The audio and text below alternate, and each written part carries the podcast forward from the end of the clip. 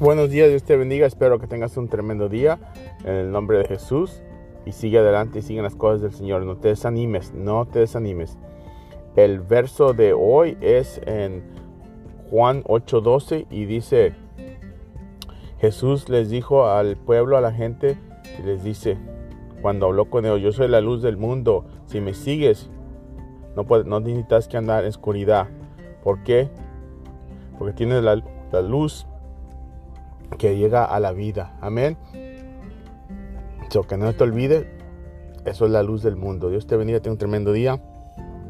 Mañana sábado a las 7 y media te vamos en el Grand Town House comiendo y el estudio de los hombres. So, si vives en Grand, que no te olvide, vente. Es en Grand, en el, Route 12.